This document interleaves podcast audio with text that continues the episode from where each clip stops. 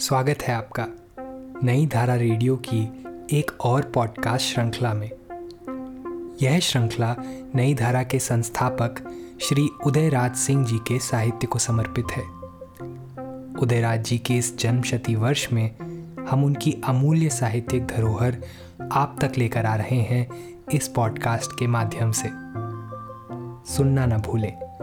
आने वाले कुछ हफ्तों तक नई धारा रेडियो पर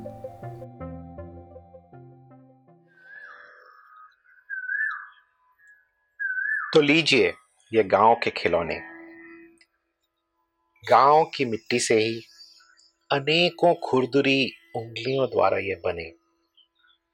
गाँव के लोगों ने ही इनसे खेल खेले। फिर गाँव की मिट्टी में ही भुरकुस हो ये उन्हीं में मिल गए। समय के साथ साथ लोगों ने उन्हें देखा, उन्हें याद किया, फिर उन्हें भूलते चले गए, भूलते ही गए। जब तक दृश्य और दृष्टि सभी बदल न गए। मेरी उम्र के शायद दो चार व्यक्ति ही हमारे गाँव में अब जीवित होंगे, जो उन्हें आज भी कभी कभार याद कर लेते हों। मगर मुझे वे साठ वर्षों से अक्सर याद आते रहे हैं, क्योंकि मैंने बड़े समीप से उस कालखंड में उन्हें देखा, परखा था। अपने जीवन के प्रति उनकी अटूट आस्था देखकर, आज के अनास्था के युग में मैं अचंभित भी हुआ। और कुछ दूर उनका सहयात्री भी रहा। हालाँकि वे मुझसे बराबर कहते, कठिन है राह गुजर, थोड़ी दूर साथ चलो। बहुत कड़ा है सफ़र, थोड़ी दूर साथ चलो। कठिन है राह गुजर, थोड़ी दूर साथ चलो, बहुत कड़ा है सफ़र, थोड़ी दूर साथ चलो। तमाम उम्र तमाम उम्र कहाँ कोई साथ देता है? मैं जानता हूँ, मगर थोड़ी दूर साथ चलो। मैं उन्हें आज तक इसलिए भी ना भुला सका क्योंकि वे मेरे जीवन में अनेकों झनकार की पगडंडियाँ छोड़ गए। हैं, मेरे नौजवान मित्र मुझे क्षमा करेंगे।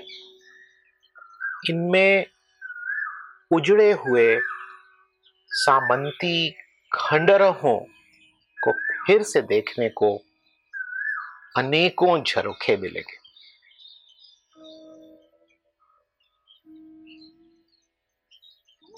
ये पंक्तियाँ मेरे पिता श्री उदयराज सिंह ने एक मई 1988 को बुद्ध पूर्णिमा के दिन अपने नई किताब गाँव के खिलौने के प्रस्तावना में लिखा था। आज उसी कहानी संग्रह के पहले कहानी को जो कि शीर्षक है, टेनी बाबा। मैं आपको पढ़ के सुना रहा हूँ।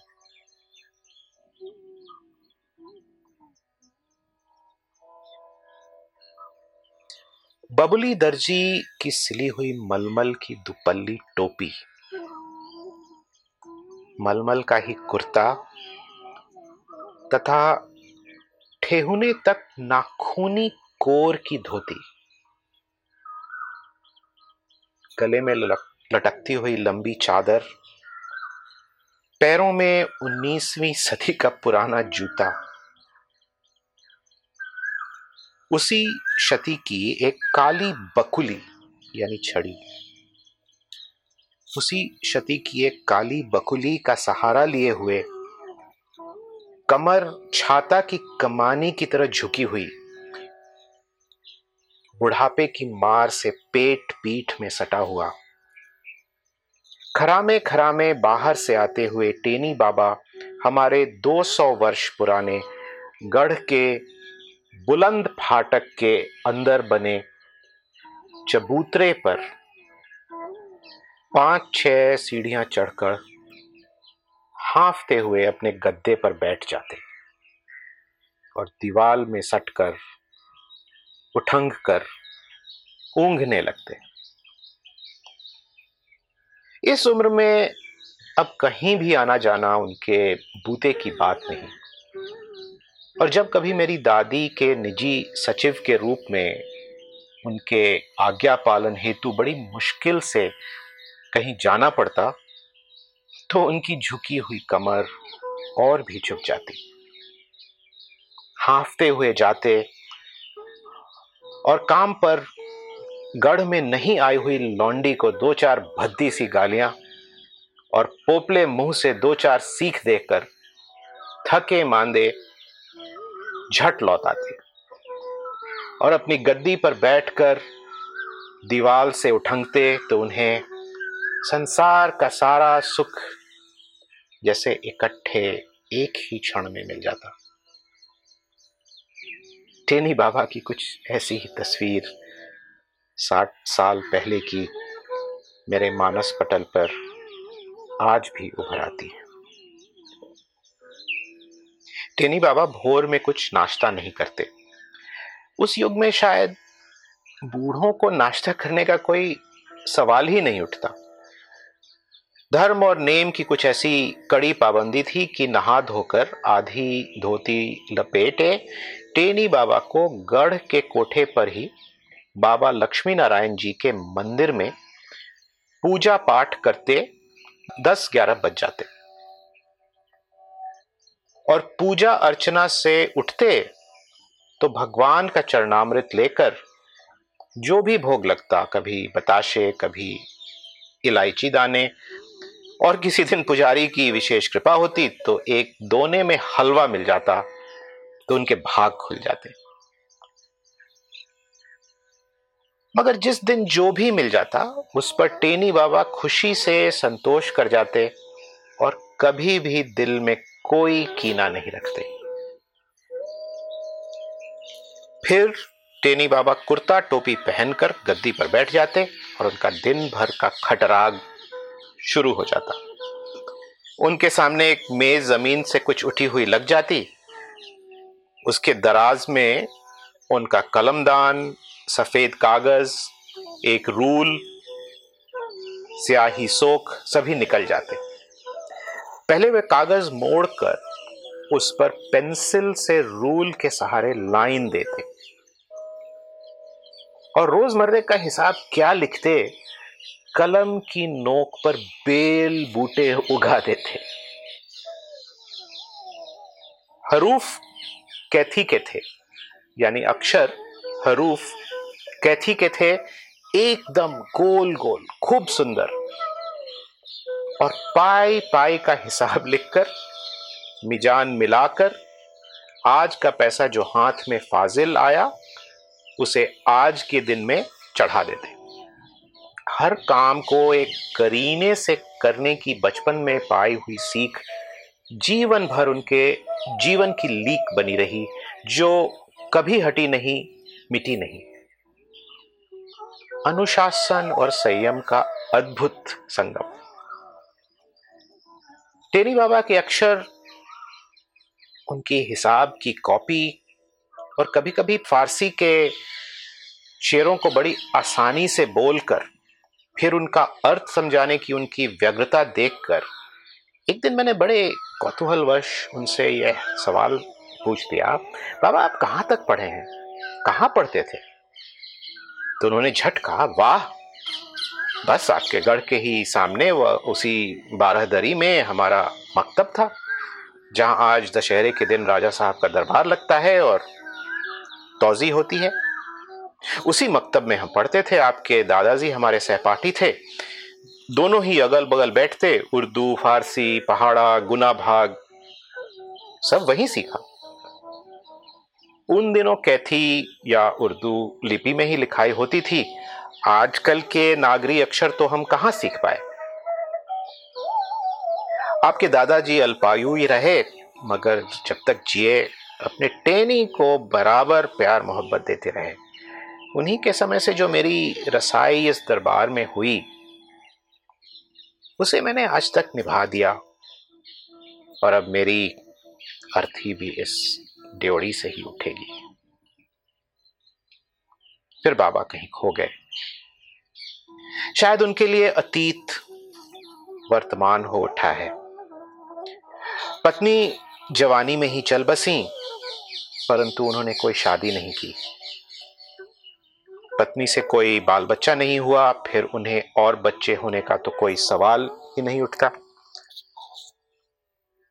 जब तक पितामह जीते रहे, उन्हीं के दरबार में रंगारंग में ज़िंदगी कटती रही। और सैतीस वर्ष की छोटी उम्र में जब वे उठ गए तो टेनी बाबा का मधुबन भी उजड़ गया। उनका दिल सिल हो गया। और अपने मकतब के सहपाठी की पत्नी तथा उनके दो बच्चों की देखभाल, सेवा, शुश्रूषा करते अपनी ज़िंदगी को होम देने की उन्होंने शपथ ली। उनके भतीजे जो सूर्यपुरा गाँव छोड़कर आरा शहर में जा बसे थे, बहुत प्रयास करते रहे कि टेनी बाबा आराम से उनके साथ आरा में रहें। मगर टेनी बाबा ने उनकी एक न सुनी और अपनी अंतिम सांस तक अपने प्रिय मित्र की पत्नी तथा उनके बच्चों की देखभाल करते रहे, करते ही रहे। दोपहर बारह बजते बजते हमारी दादी की आज्ञाकारिणी दाई गुप्ती आ धमकती और सूचना देती कि लड़ुआवन बाबा के चौके में उनका खाना बनकर तैयार है और अब बाबा भोजन करने चले। बाबा पाँच मिनट में धीरे धीरे उफ उफ करते उठते, टोपी, कुर्ता एक खूंटी पर टांगते, चादर दूसरी खूंटी पर रखते, हाथ, मुँह, पैर धोते, लोटे में पानी भरते, फिर बिना छड़ी के किसी तरह अपनी छीन काया को ढोते, ढकेलते गढ़ के अंदर खड़ाऊ पहने बढ़ते। अंदर जाना उनके लिए जैसे ऊँचे पहाड़ पर चढ़ने जाना ठहरा। दो दो फुट ऊँची सात चौखटों तथा पाँच लंबे लंबे कमरों से गुजरकर अंदर गढ़ के लौजाना, यानी दरवाज़ा गढ़ के लौजाना पर एक किनारे लड़ुआवन बाबा की मिट्टी का घर है, जिसमें खाना बनता है। रोज गोबर मिट्टी से उनके चौक की लिपाई होती है और वहीं टेनी बाबा बड़े प्रेम से पीढ़ा पर बैठकर किसी ब्राह्मणी के हाथ का बनाया हुआ दाल भात बड़े प्रेम से खाते हैं। लहसुन प्याज भी वह नहीं खाते। सिर्फ़ हमारी दादी के चौके से गढ़ के अंदर से खोदाहो चाची की बनाई हुई बड़ी स्वादिष्ट सब्ज़ियाँ गुप्ती दे जाती, जो उन्हें चटक भी लगती और उनकी तृष्णा को शांत कर देती। देख छुआए ना, कच्चा खाना बाबा नहीं रखते। गुप्ती को देखते ही टेनी बाबा उसे सावधान करते। और गुप्ती इस पर गुर्राती, देखत बानी, अभी आंधर नहीं भइल। फिर हाथ हाथ चमकाती हुई बरस पड़ती। ये तोहिनी उस युग में कभी कभी बर्दाश्त से बाहर हो जाती। हाय हाय। आजो अंजोरिया तुरहिन के देख के काहे ना अपन अखियाँ नीचे कर ली? धधा के देखे लगिला अब टेनी बाबा का चेहरा देखने लायक होता।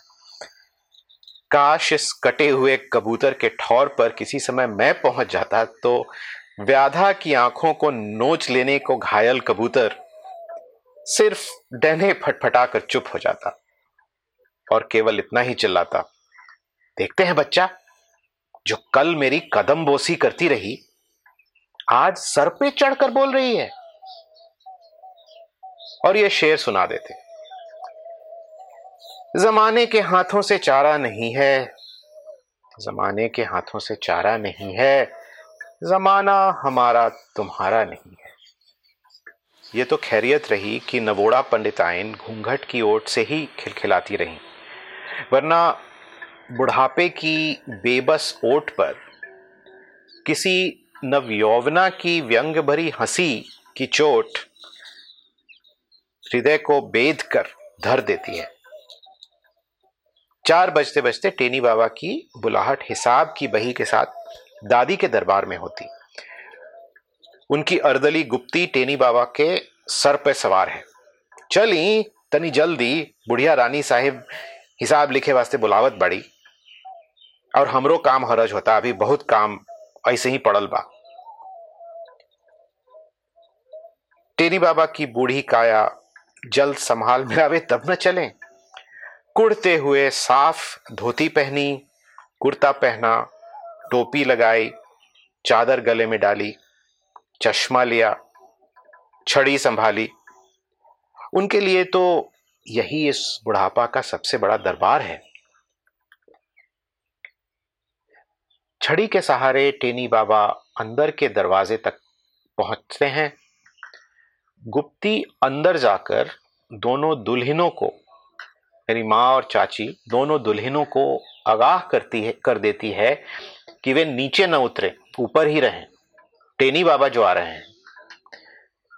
दादी हमारे दालान में पाए की ओट में अपनी गद्दी लगवाती, वहीं कलम, दवात, उनके कागज़ पत्र रखे जाते। बाहर आँगन में टेनी बाबा का आसन लगता।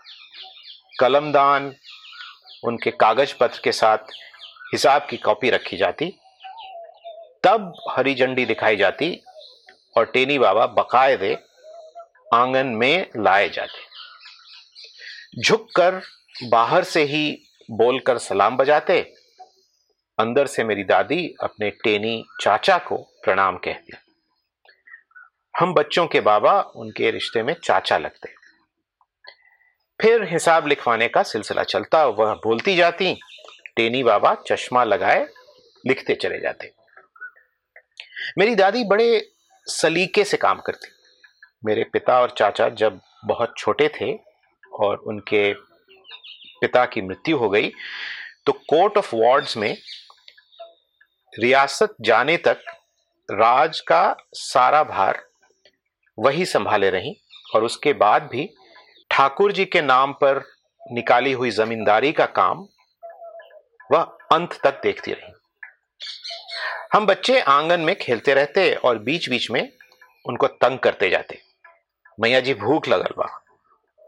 और वह गुप्ती को पुकार के कहती दाऊ जी यानी बालाजी, को भूंजा चना दे। श्यामा, यानी राणा जी, श्यामा को मूरी दे। शिवा को मुझे, शिवा को चबेना दे। बचुली मेरी बहन झुंझुन दीदी।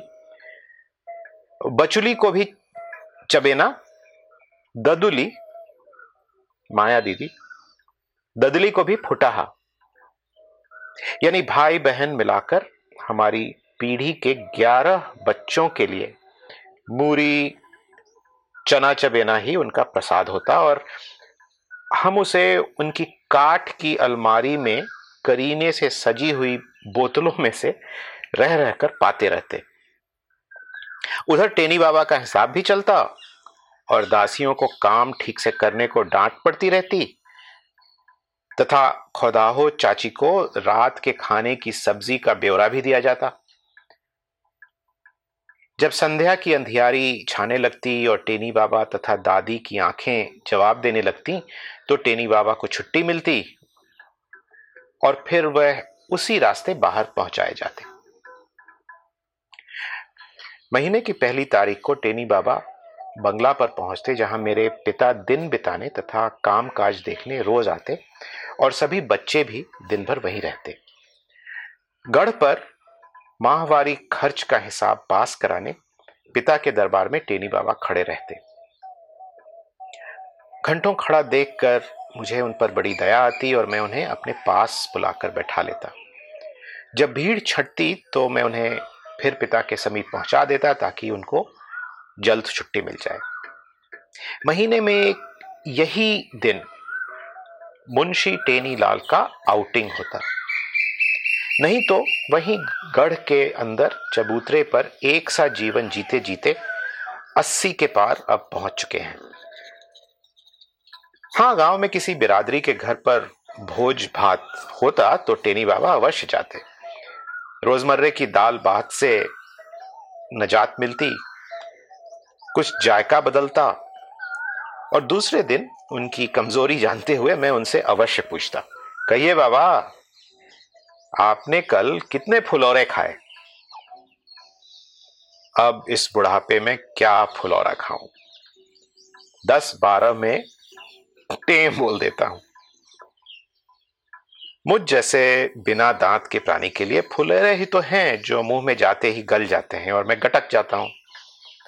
हाँ यदि जवानी रहती तो अलबत्ता आपको हिसाब देता। और टेनी बाबा के होठों पर बीते पहर की हँसी दौड़ जाती। बचपन में अन्य बच्चों की तरह मैं भी बहुत बीमार पड़ता और उन दिनों बुखार हुआ नहीं कि सब खाना बंद। पूरे 24 घंटे बुखार नहीं रहने पर ही पथ मिलता। पुराने चावल का गीला भात और परवल या आलू का चोखा भरता। पथ खाने के बाद रोगी को दिन भर सोने नहीं दिया जाता, नहीं तो बुखार फिर चढ़ जाता। इसलिए उसे बड़ी हिकमत से जगाए रखा जाता। मेरी दादी के भंडार में बहुत पुराने चावल का पूरा स्टॉक था। गाँव भर के लिए पथ का चावल वही देती। मेरे पथ का चावल भी वही देती। मगर दिन भर मुझे जगाए रखने का भार टेनी बाबा पर रहता। पथ खिलाकर मेरी माँ मुझे बीच के खलकी कमरे में भेज देती, जो बाहर कटहरा तथा अंदर हवेली के प्रवेश द्वार पर था और अंदर से दरवाज़ा बंद कर देने पर बिना हिचक बाहर का दरवाज़ा खोलकर कोई भी पुरुष आ सकता था। फिर गर्मी में वह कमरा बड़ा ठंडा भी रहता था। यो शहतीर से टंगे पंखे भी पंखा कश चलाते थे। मुझे यहाँ लिटा देने के बाद टेनी बाबा बुला दिए जाते। इतनी उम्र में भी वह सीकड़ पकड़ किसी तरह ऊपर चढ़ ही आते और कुर्सी पर बैठकर गुलब कावली के किस्से तथा अरब और फारस के शहनशाहों तथा खलीफों की अन्य दिलचस्प कहानियाँ भी सुनाते। बारह बजे से पाँच बजे शाम तक वह मेरा दिल बहलाते रहते और सोने नहीं देते। किसी दिन शाम को वह मुझे गढ़ के सटे हुए ही मैया जी के बाग में टहलाने ले जाते और एक न एक नया शेर अवश्य सुनाते। जैसे, पानी खुलकर बरस जाए, पानी खुलकर बरस जाए तो बाग जाने का मज़ा आए। पानी खुलकर बरस जाए तो बाग जाने का मज़ा आए। और मैया जी के बगीचे में टहलते हुए वे गढ़ की ओर इशारा कर अतीत के चलचित्रों से मेरा परिचय कराते जाते। उस समय मैं कहानी कम उनके चेहरे की चमक को अधिक गौर से देखता रहता। एक से एक किस्से आते और हर किस्से के साथ उनके चेहरे पर नई नई आभाएँ आती और कहीं विलीन होती जाती। बुढ़ापे और उम्र की मार से उभरी हुई चेहरे की झुर्रियाँ जाने कहाँ गुम हो जाती। आँखों में अजीब स्फूर्णा जग जाती और वे कहते जाते, जानते हैं आप, जब आपके परदादा दीवान जी साहब अपनी स्थूल काया के कारण चांदी के तामजाम पर डुमराव से आते हर चार कोस पर वर्दी पहने कहार बदल जाते। इसी हॉल में आराम करते और उनका दिल बहलाने बुलाकन आती और ऐसी महफिल जमती कि सभी बाग बाग हो जाते। मैं भी छिपकर उस महफिल में कहीं बैठ जाता। यो मुमानियत तो थी नहीं। और उस समय की मांग ऐसी थी कि कोई न कोई किसी तवायफ से जुड़ा रहता। और वही उसका दिन भर का दुख भूलने का एक अनोखा संसार भी था। उस जमाने में ना सिनेमा था और ना नाटक मंडली। इस बगीचे में तीतर, बटेर, बगेरियों को एक देग में मुश्क, अंबर जाफरान तथा अन्य मसालों के साथ बंद कर दिया जाता और उससे जो शराब, जूती वह दिल और दिमाग को तर कर देती और जिसमें ऐसी फूर्ति आ जाती जैसे कि घोड़े पर बैठकर आसमान में उड़ा चला जा रहा है कोई। उसके मुकाबले इन विदेशी शराबों की क्या बिसात। छी छी। और नाक भों सिकोड़ते व खिलखिला पड़ते। उफ, सावन के समैया के समय ठाकुर बाड़ी में श्री राधा कृष्ण की झांकी के सामने नाच गाने का ऐसा रंग जमता कि आज कोई क्या कहे, क्या देखे। जिसने वह रंग रूप देखा ही नहीं, वह उसका अंदाज क्या लगाए? दीवान जी साहब और उनके बाद श्रीमान राजा साहब, यानी आपके दादाजी, की भी गद्दी भगवान के सामने लगती। फिर रस रंग का वह फवारा उड़ता कि बस, कोई आँख वाला तेरे जोबन का नज़ारा देखे। कोई आँख वाला तेरे जोबन का नज़ारा देखे। कलकत्ते और बनारस से बड़ी मैना, छोटी मैना, गौहर जान कज्जन बाई इलाहाबादी, आखिर कौन नहीं आती? ठाकुरबाड़ी के विशाल चबूतरे पर शामियाना लगता और जेवार से भीड़ उमड़ी चली आती। रात भर मोमबत्ती के रंग बिरंगे झाड़ फानूस चलते रहते और भजनों के साथ ही साथ राधा माधव की रासलीला भी होती। कभी राधा के आंचल का छोर माधव के मुकुट से उलझ पड़ता और कभी माधव के उतरिए का कोर राधा के गहनों में अटक जाता। तबले की ताल पर जब कत्थक के घुंघरू थिरकने लगते तो एक अजब मस्ती सारी हवा में फैल जाती। फिर तो भोर में भैरवी सुनकर ही मजलिस उठती। इस क्षण टेनी बाबा का चेहरा ही नहीं चमकता। सारा बदन एक अजीब अंदाज में थिरक भी रहा है। जबान चुप होने का नाम ही नहीं लेती। संध्या आकाश की निवीड़ शून्यता में जाने क्या खोजते हुए सिनेमा की रील की तरह तस्वीरों को उकेरते हुए बोले चले जा रहे हैं वह। मैं अवाक हूँ। अपने में ही सदा डूबे हुए टेनी बाबा को आज हो क्या गया है? कि देखता हूँ श्याम सुंदर तिवारी दौड़े चले आ रहे हैं। टेनी बाबा, बच्चा को लेकर फुलवारी में आज इतनी देर बैठे क्या कर रहे हैं? आज पानी बरसने का पहला दिन है, सांप, बिच्छू ज़रूर ही निकलेंगे। चलिए चलिए गढ़ में। बड़ी दुल्हन जी घबरा रही हैं, उधर थपिया बच्चा के दूध का गिलास लिए दौड़ रही है। श्याम सुंदर तिवारी को देखते ही टेनी बाबा जैसे जाग पड़े। हाँ हाँ चलिए बच्चा, काफ़ी देर हो गई। उफ, मैं भी कहाँ से कहाँ पहुँच गया था। टेनी बाबा ने अपनी छड़ी उठाई और हमारे साथ मंथर गति से गढ़ की ओर चल पड़े। 1936 में मेरी दादी स्वर्ग से धार गईं और उनके साथ ही साथ टेनी बाबा की भी दुनिया उजड़ गई। ज़िंदा लाश की तरह गढ़ के फाटक पर पड़े रहते। अपने सहपाठी और अभिन्न मित्र के असमय ही उठ जाने के उपरांत उनकी पत्नी, उनके पुत्रों तथा उनके पौत्रों की भरपूर सेवा कर टेनी बाबा अब इस असार संसार में और नहीं रहना चाहते थे। मैं भी स्थानीय स्कूल से मैट्रिक पास कर इलाहाबाद पढ़ने चला गया था।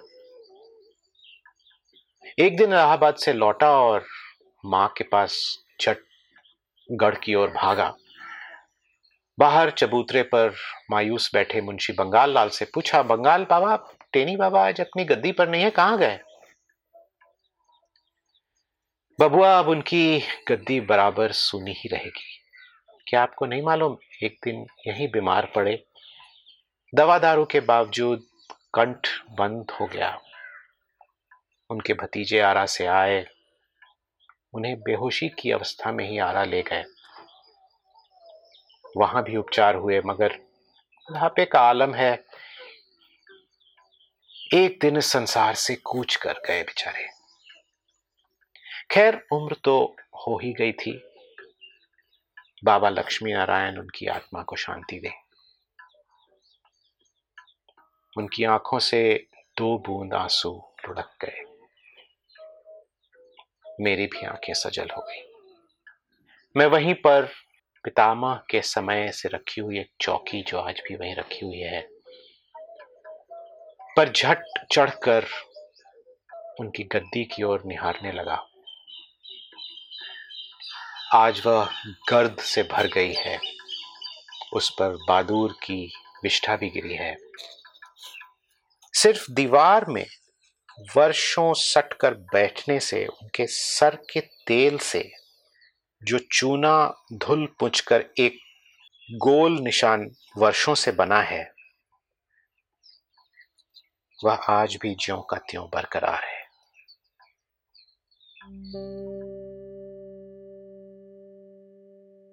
इस पॉडकास्ट को सुनने के लिए आपका धन्यवाद। हम आशा करते हैं कि हमारी ये प्रस्तुति आपको ज़रूर पसंद आई होगी। अन्य पॉडकास्ट्स वीडियो इंटरव्यूज़ आदि के लिए नई धारा को सभी सोशल मीडिया प्लेटफॉर्म्स पर फॉलो करें। जल्द ही आपसे फिर मुलाकात होगी। धन्यवाद।